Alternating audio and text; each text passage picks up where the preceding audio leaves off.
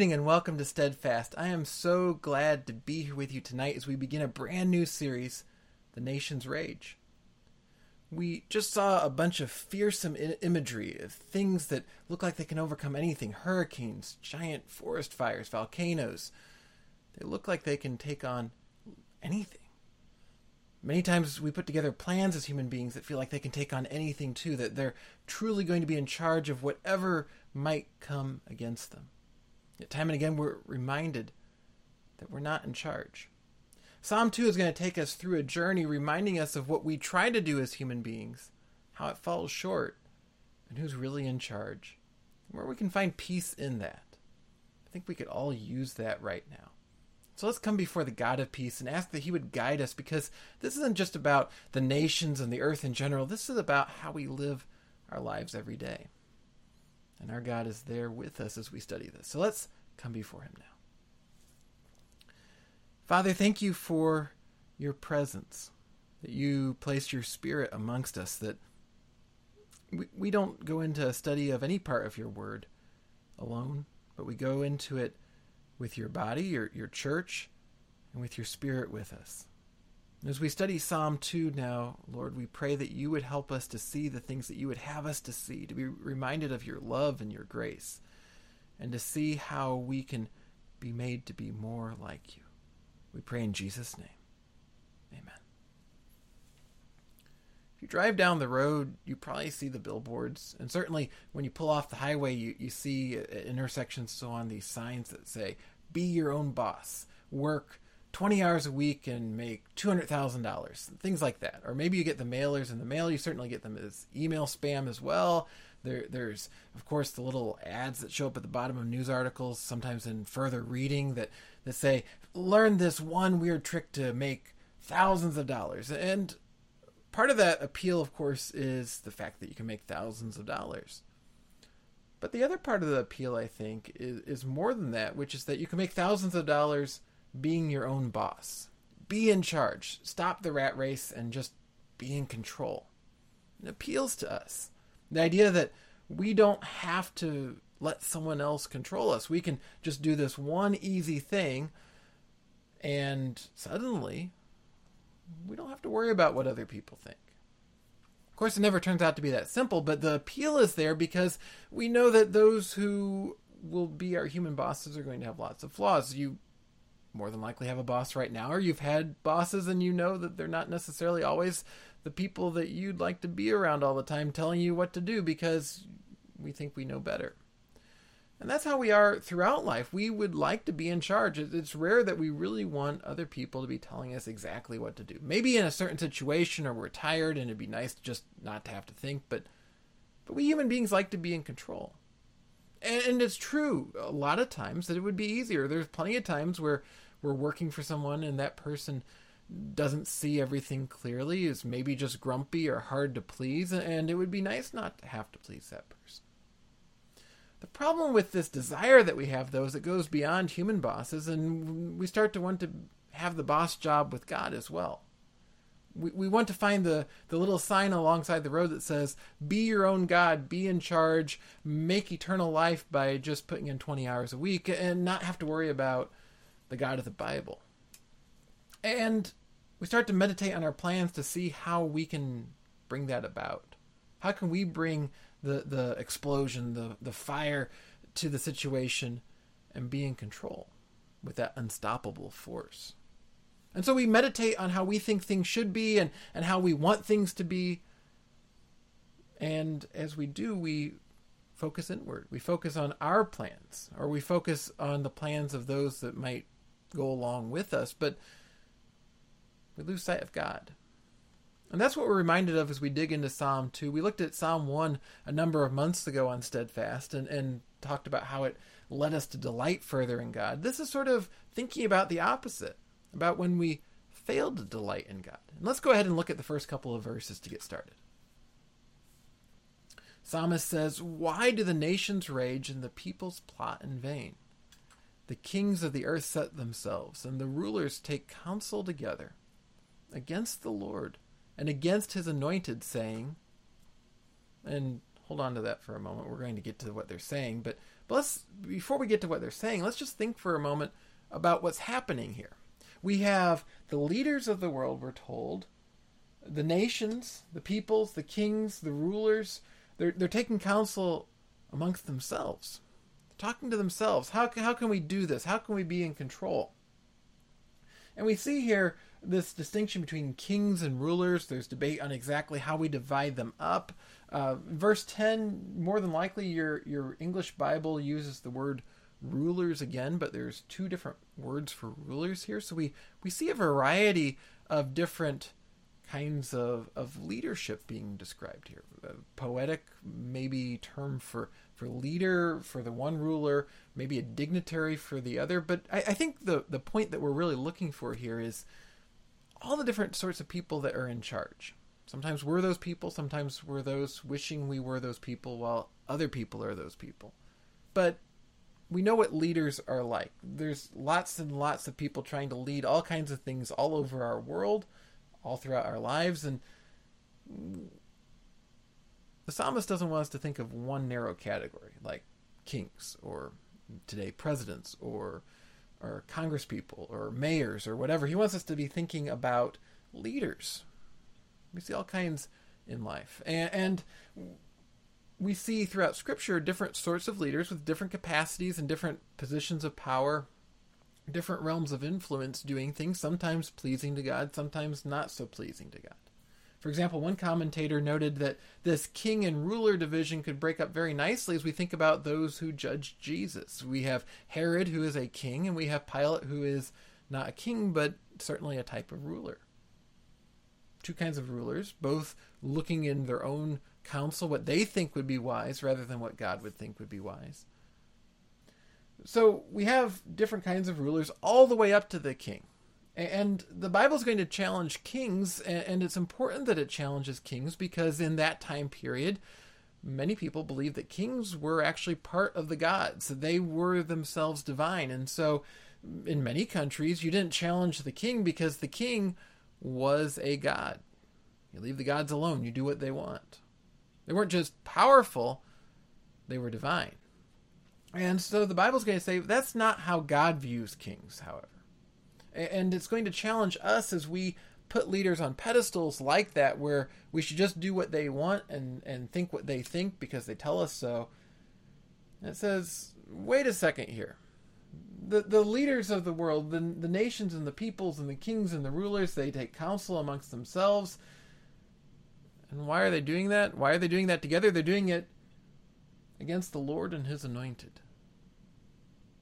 Now, we could make this a really nice discussion about all the bad leaders we can think of, and, and we've been talking about bad leaders in our last series, but the psalm is going to turn this around a little and point it towards us as well. And that's actually where it starts. Think about this for a moment, what we see in verse 1. It says, Why do the nations rage?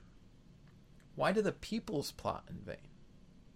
yes, the kings and the rulers, they're going to lead those people to do things, but but we start off with the nations and the peoples. In other words, all of us. And so this challenge on on taking counsel amongst ourselves and raging against uh, the Lord and his plans, it's not just about all those people, the, the, the people in D.C., the people in Jefferson City, the people in in the United Nations, the people in whatever kind of leadership we can think about. If you're tuning in from a different country tonight, whatever your leadership is, we all have our complaints. But as we complain about them, we should see how much also falls upon us. How are we plotting in vain? How are we raging? How are we taking counsel uh, in our own hearts and amongst those around us rather than from God's word? I think the psalmist wants to make sure we don't just turn that conviction device against other people, but we feel convicted in this. And that echoes Psalm 14. If we take a look there, Psalm 14 says, The fool says in his heart, There is no God. They are corrupt, they do abominable deeds, there is none who does good. The Lord looks down from heaven on the children of man to see if there are any who understand, who seek after God. They have all turned aside. Together they have become corrupt. There is none who does good, not even one. Now, we're probably familiar with that psalm, that portion of that psalm, even more so from Romans chapter 3, where Paul quotes it as part of his argument that we don't have the righteousness to save ourselves, that our righteousness comes from God. But it's there in the Old Testament. When when we look at the peoples of the Old Testament striving to make their own plans and take charge, and oftentimes we see how that leads them astray from God. That psalm was there speaking about them, and it continues to speak to us as well. There is none who are righteous. We're not righteous. The, the people in our churches aren't righteous. The, the pastors of our churches aren't righteous. The leaders of our nation aren't righteous. The leaders of our state aren't righteous. There's none righteous. We're not going to find anyone. So, whatever level we look at, we all fall into this trap that we're plotting in vain. We're, we're plotting about how we think things should be. We're trying to become our own boss. And Satan loves to put up those little signs alongside the intersections of the road that, that, that call to us. Just call this number or go to this website and, and become your own boss. Be in control. And, and in our lives, we, we rage against how things are and oftentimes even how God calls us to live because it doesn't fit with what we'd like and we think it'd be so much better if I were in charge. Why do things have to go the way that they are? Sometimes we don't understand, and, and Scripture says we're not always going to understand. If you turn to the book of Job, it, it doesn't answer the question of why suffering exists, for example. It says that it's going to be something that we don't always understand. Maybe someday, maybe in God's heavenly presence, He'll finally explain everything to us and it will make perfect sense. Maybe in, in perfection, we'll be able to understand it. But, but right now, we don't understand everything but we feel like we do. We feel like we're in charge, and so we make those plots in vain, and and we rage when it seems like God isn't allowing our plans, our plots, to come together the way that we think we should. And and sometimes we just take off, and we feel like we have everything in control. We have a, a perfect hurricane force plan that nothing is going to be able to stop. We're told that's in vain. It's lots of noise. Reminds me of of perhaps the most famous scene in Shakespeare's Macbeth. And if you've read Macbeth at some point, these words are probably going to sound familiar to you. these words are in, in Act 5, and, and Macbeth is, is a story about a man who rises to become the King of Scotland through murder. He he uses trickery and deceit to gain power and to secure power. He, he's plotted to, he's gone from being a loyal soldier to one who plots constantly and ever more cynically trying to hold on to power, plotting in vain. And, and then in the midst of it, as he's trying to somehow hold on in, in increasing madness to thinking that he has everything under control, he's told that his wife has died. We see this disease of madness and, and grasping of, for power consume her in those last moments of her life as well. And then Macbeth says these words. He says, Life's but a walking shadow, a a poor player that struts and frets his hour upon the stage, and then is heard no more, is a tale told by an idiot, full of sound and fury, signifying nothing. He comes to the end of his plan. I think it's such a, a powerful scene because here's a man who has schemed his way to become the, the king of a nation. Yet comes apart. In fact, his own plan consumes him because as he seeks to gain more and more power and to secure that power in a lasting way, the very attempt to, to hold on to that power will ultimately rob him of it. it. Seemed like it had so much meaning, but it's just sound and fury. It's just a storm going by. It's going to pass. It's just a story, he says, told by an idiot, someone who's completely delusional. And indeed, Macbeth at this point is delusional. Now, that's story of a fictional king or a fictionalized version of a king but but here's the thing. We basically do the same thing. We we plot and we strive and we try to hold on to power. And yet if that's our definition of what life means if that's where we think it's going to draw power at some point we're going to see everything that looked so powerful all those plans are just full of sound and fury signifying nothing May that not be where we land.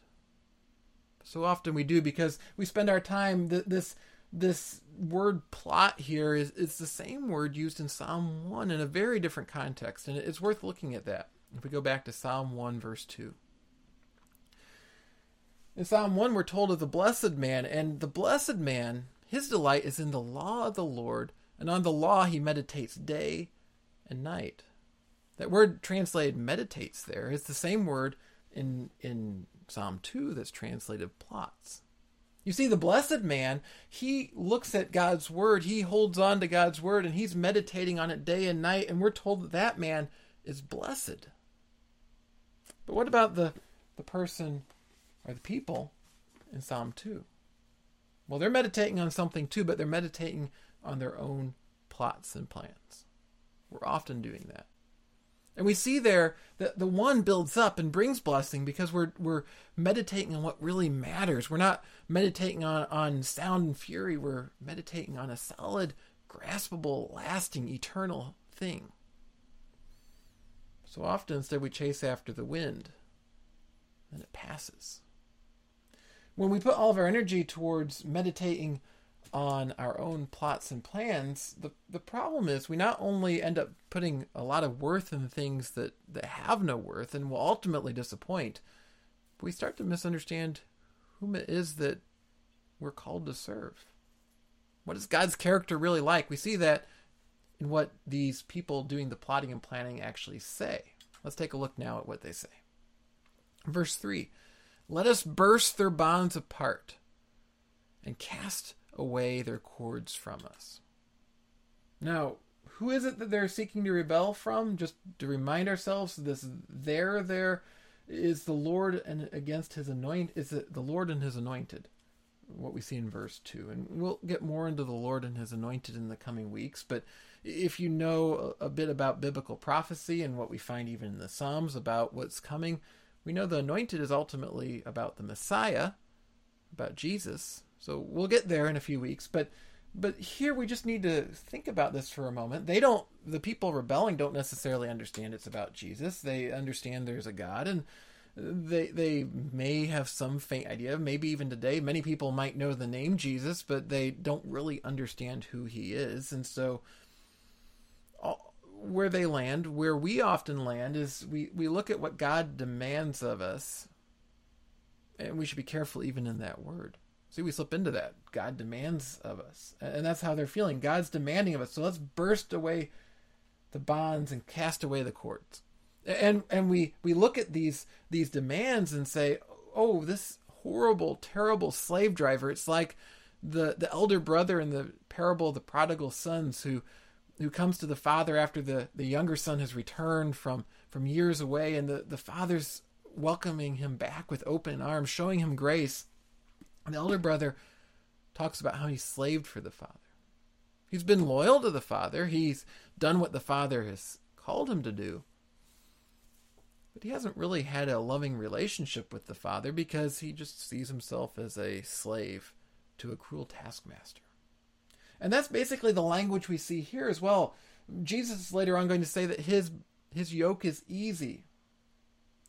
In other words, we need to understand who God is because while God is going to call us to do very hard things, sometimes even give our very life, in a sense, this is completely wrong. It, we might we might say, well, it sounds about right. God's demanding heavy things, and yet, what do we come to time and again?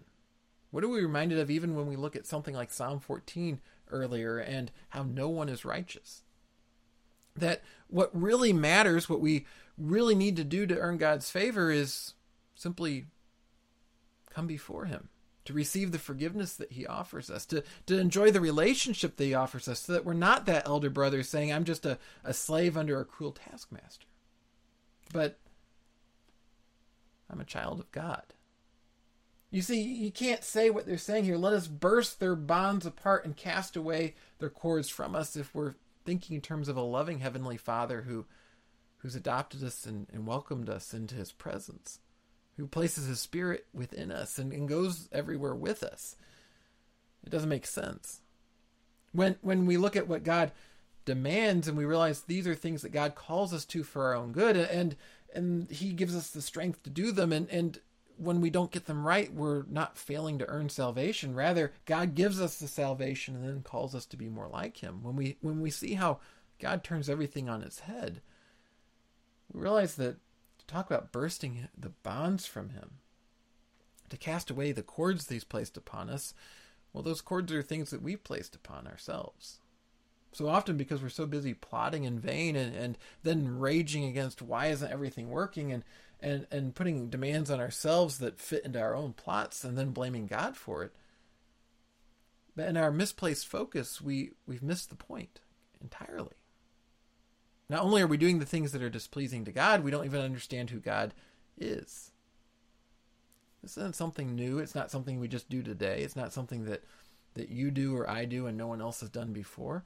In fact, it goes all the way back to the very first temptation and sin. If you're called back in Genesis chapter 3, take a look at what the serpent says. It says in verse 1 Now the serpent was more crafty than any other beast of the field that the Lord God had made. He said to the woman, Did God actually say, You shall not eat of any tree in the garden? Notice how the serpent begins there. He says, Did God really say this really cruel thing? All these beautiful trees around you, you can't take any of the fruit off of it? And if we go back to Genesis chapter 2, we see that God has said no such thing. He said that Adam and Eve were not to eat of the fruit of the tree of the knowledge of good and evil, one particular tree. But he didn't say anything about all the trees. And Eve's going to respond, and there's going to be a conversation there. But what, what the serpent is seeking to do and succeeds at doing, at least to some extent, is to get Eve feeling like God is a cruel taskmaster. Because even as she corrects the serpent, there's a, a, a chink in the armor, as it were, where she's starting to think, well, but God, okay, he isn't quite as tough as the serpent just made out. But he seems kind of tough. And oftentimes, even as we hear people talking correctly about God and, and the things that He requires of us, we say, well, God isn't that tough. But then we look at our own lives and and the, the things that we're trying to do to be more like Christ, and we say, but it does seem like He's kind of rough. It does seem like I'm on my own a lot trying to pull all this together. We start to fall into this trap of, of thinking that God is someone who puts bonds, puts shackles upon us demands from us. And we read Jesus saying that his yoke is easy, and we think, what are you talking about, Jesus? Seems like we need to burst these bonds, burst off these cords. And we keep trying on our own. We keep plotting in vain as we're told that all people do. But in that, we're missing the point. We're, we're maybe striving in some sense to be good people. Most people will say, I'm trying to be a good person but doing so in a way that's not really helpful. It's not completing the mission. And so it's a lot of work for nothing. Maybe it's even actually damaging to what we really should be doing. It's not just missing it, it's not just going in, a different direction, not accomplishing something. It's actually anti accomplishing it. It's actually digging us further and further into a hole away from God because we're so focused on ourselves, it becomes harder and harder and harder to see what God is calling us to be and more importantly, who God is. We're missing the point. And sometimes, even when we're doing things that are pleasing to God, we miss the point in this way because we take something that God's called us to do and we start to plot around it, figuring out how we're going to do it on our own, and soon we've turned it into something completely different. I was thinking back to to college and, and one literature assignment I was an English major, one literature assignment I was doing that I missed part of the point on it, and I remember I, I, don't remember what I was writing about. This sort of shows how much I was missing the point. I had an assignment to write on a piece of literature, and I, I started figuring out what I wanted to say and what the structure of the piece was and what the point was and so on. And then I'd read an article online about this fascinating scam that was going on that sort of sounded like what I was supposed to be writing about. So I thought I'll begin with an opening illustration. Yeah, you know, preachers uh, it wasn't one yet, but you just you just got to have illustrations, right? So so I, I have this illustration. I start writing it out, and the next thing you know, there's like a page and a half opening illustration in a ten page paper. And remember. I, the professor liked my overall point when it was all said and done, but he left a note on it saying, too long of illustration. In hindsight, looking at it, it was obvious. Yeah, I'd spent a significant portion of that paper writing about something that was only meant to serve and explain the real point of the paper, where it was really going. The story that I was supposed to be writing an essay on that was really exciting in its own. It didn't need a page and a half about something else. Maybe you can think about sermons you've heard where that has happened. I think probably most of us can, and it, maybe even a really engaging story, and you can remember that story. I can still remember the story I wrote about uh, on this on this paper, but I can't remember what the paper was about overall. And maybe we can think of illustrations we've heard in church, or on the radio, or on podcasts. They're the same way. But here's the thing: it's not just about when an illustration goes awry and takes over, it's about really our lives because in every aspect of what we do, we have a tendency to run into that same thing. We we overvalue stuff that isn't as important and miss what's really important that, that God's called us to. His character and following him. And so it is that that in our lives, just like we think about those illustrations that we've forgotten the, the what they were really illustrating about Scripture, and we just remember the story, or my assignment, and how I've forgotten what it, it was even supposed to be illustrating what the text was, what the book was. A lot of times we do that. Maybe you're in that place right now. You think about something that you've been doing, something you even started out. I'm, I'm going to do this because I think it's pleasing to God. It's in, uh, in line with His Word We've gotten down the road to the point that we, we remember where we've decided we want to head to, but we no longer even remember what it really has to do with God's calling in our life. Maybe we even are so focused on it and wondering why it's not going well because we've now elevated this to a point of importance that we start to rage against God. We start to say, I need to burst off these bonds because what I'm having to do as a as a Christian or as someone who's thinking about being a Christian it sounds just too hard. I, I don't want anything to do with this cruel taskmaster of a God. And Psalm 2 is calling us to recognize in our own hearts how often when we're at that point, and actually every time we're at that point, what we've done is we've missed the point. We've written that page and a half illustration and forgotten what we're actually trying to illustrate in our lives, what we're trying to illustrate is God's goodness, to, to, to reflect on His love, to experience His love, and then to show other people His love. Are our actions actually centered around who God is and who He wants us to be, showing His love, or have we gotten off onto a rabbit trail? When we think we have it all under control, or we try to take over and, and, and put our plans into motion, we're going to fall into that trap. And this psalm's cautioning us. Remember who is really in control. The nations, the peoples, us, in other words, are going to rage, are going to plot in vain. But we're not in control. That's a really good thing because the one who is in control is very, very good.